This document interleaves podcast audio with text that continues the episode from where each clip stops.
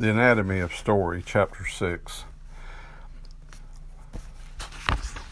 Continuing the uh, writing exercise number 5. Now let's examine the usual, the visual seven steps and the story elements associated with them. Harry's problem, ghost, suburban house, room under the stairs. As in many myth stories, such as the stories of Moses and Oedipus and many tales by Dickens, Harry appears first as a baby, a fondling to be raised by others. The wizards hint at his ghost, the event from Harry's past that will haunt him, and the fame that will precede him, which is why they are placing him with a Muggle family they know to be terrified. They know to be horrible. Indeed, Harry spends his first 11 years stuffed into a cage like room under the stairs. His greedy and selfish aunt, uncle, and cousin boss him around and keep him ignorant of who he really is. Weakness and need. Snake exhibit at the zoo, the great hall at Hogwarts School. Harry doesn't know his origins or his great potential as a wizard. He and the audience get a sense of what he doesn't know when he visits the snake exhibit at the zoo. In this place, wild nature is completely tamed and imprisoned. Harry is shocked at his ability to talk to the snake and free him, while also imprisoning his nasty cousin in the snake's cage. Later, in the great dining hall of Hogwarts, both Harry's potential and his need are underscored in front of the entire school when the sorting hat says he has courage, a fine mind, talent, and a thirst to prove himself. Yet in his first classes, Harry's lack of self mastery and training as a wizard are painfully clear. Desire, Ghost, Hut, Great Hall, Trapdoor. Because it is the first in a seven book series, Sorcerer's Stone must set up a number of desire lines. 1. Overall desire for the series to go to Hogwarts school and learn to become a great wizard. Harry gains the first part of this desire when Hagrid comes to the hut where Harry's foster family has hidden him away. Hagrid informs Harry that he is a wizard, born to wizards who were murdered and that he has been accepted into Hogwarts School. Learning to become a great wizard will require all seven books. 2. Desire line that tracks this book to win the school cup. This goal is set when Harry and the other first year students gather in the Great Hall, learning the rules of the school, and are placed in one of four houses by the sorting hat.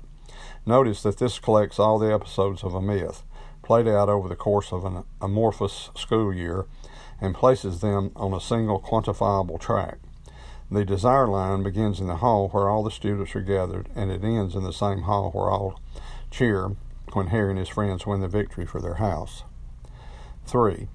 Desire line for the second half of this story to solve the mystery of the Sorcerer's Stone under the trapdoor.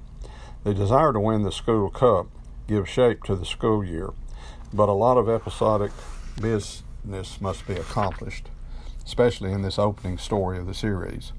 Rowling must introduce numerous characters, explain the rules of magic, and provide many details of the world, including the Quidditch match. So a second, more focus focused desire becomes necessary.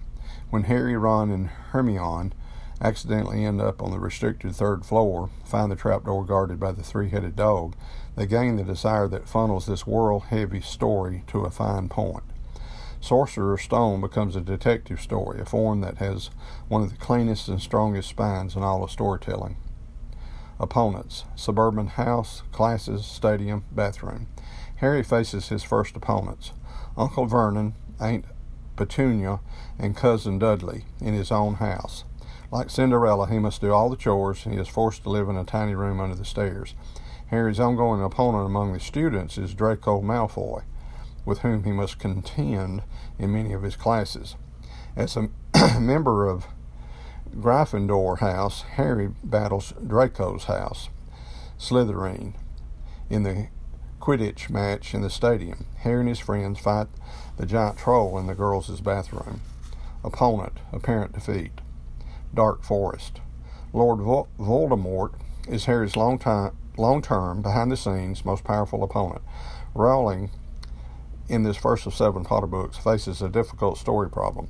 Since she must sustain this opposition for seven books, and because Harry is only 11 years old in the first book, she must start Voldemort in a highly weakened state. Here in Sorcerer's Stone, Voldemort can barely keep himself alive and must work through the mind and body of Professor Quirrell.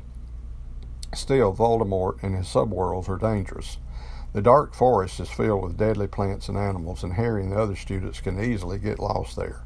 Harry enters the terrifying dark forest at night, and there he comes up upon the vampire like Lord Voldemort drinking the blood of a unicorn. Even in his weakened state, Voldemort is powerful enough to kill. Only the last second intervention of a centaur saves Harry's life.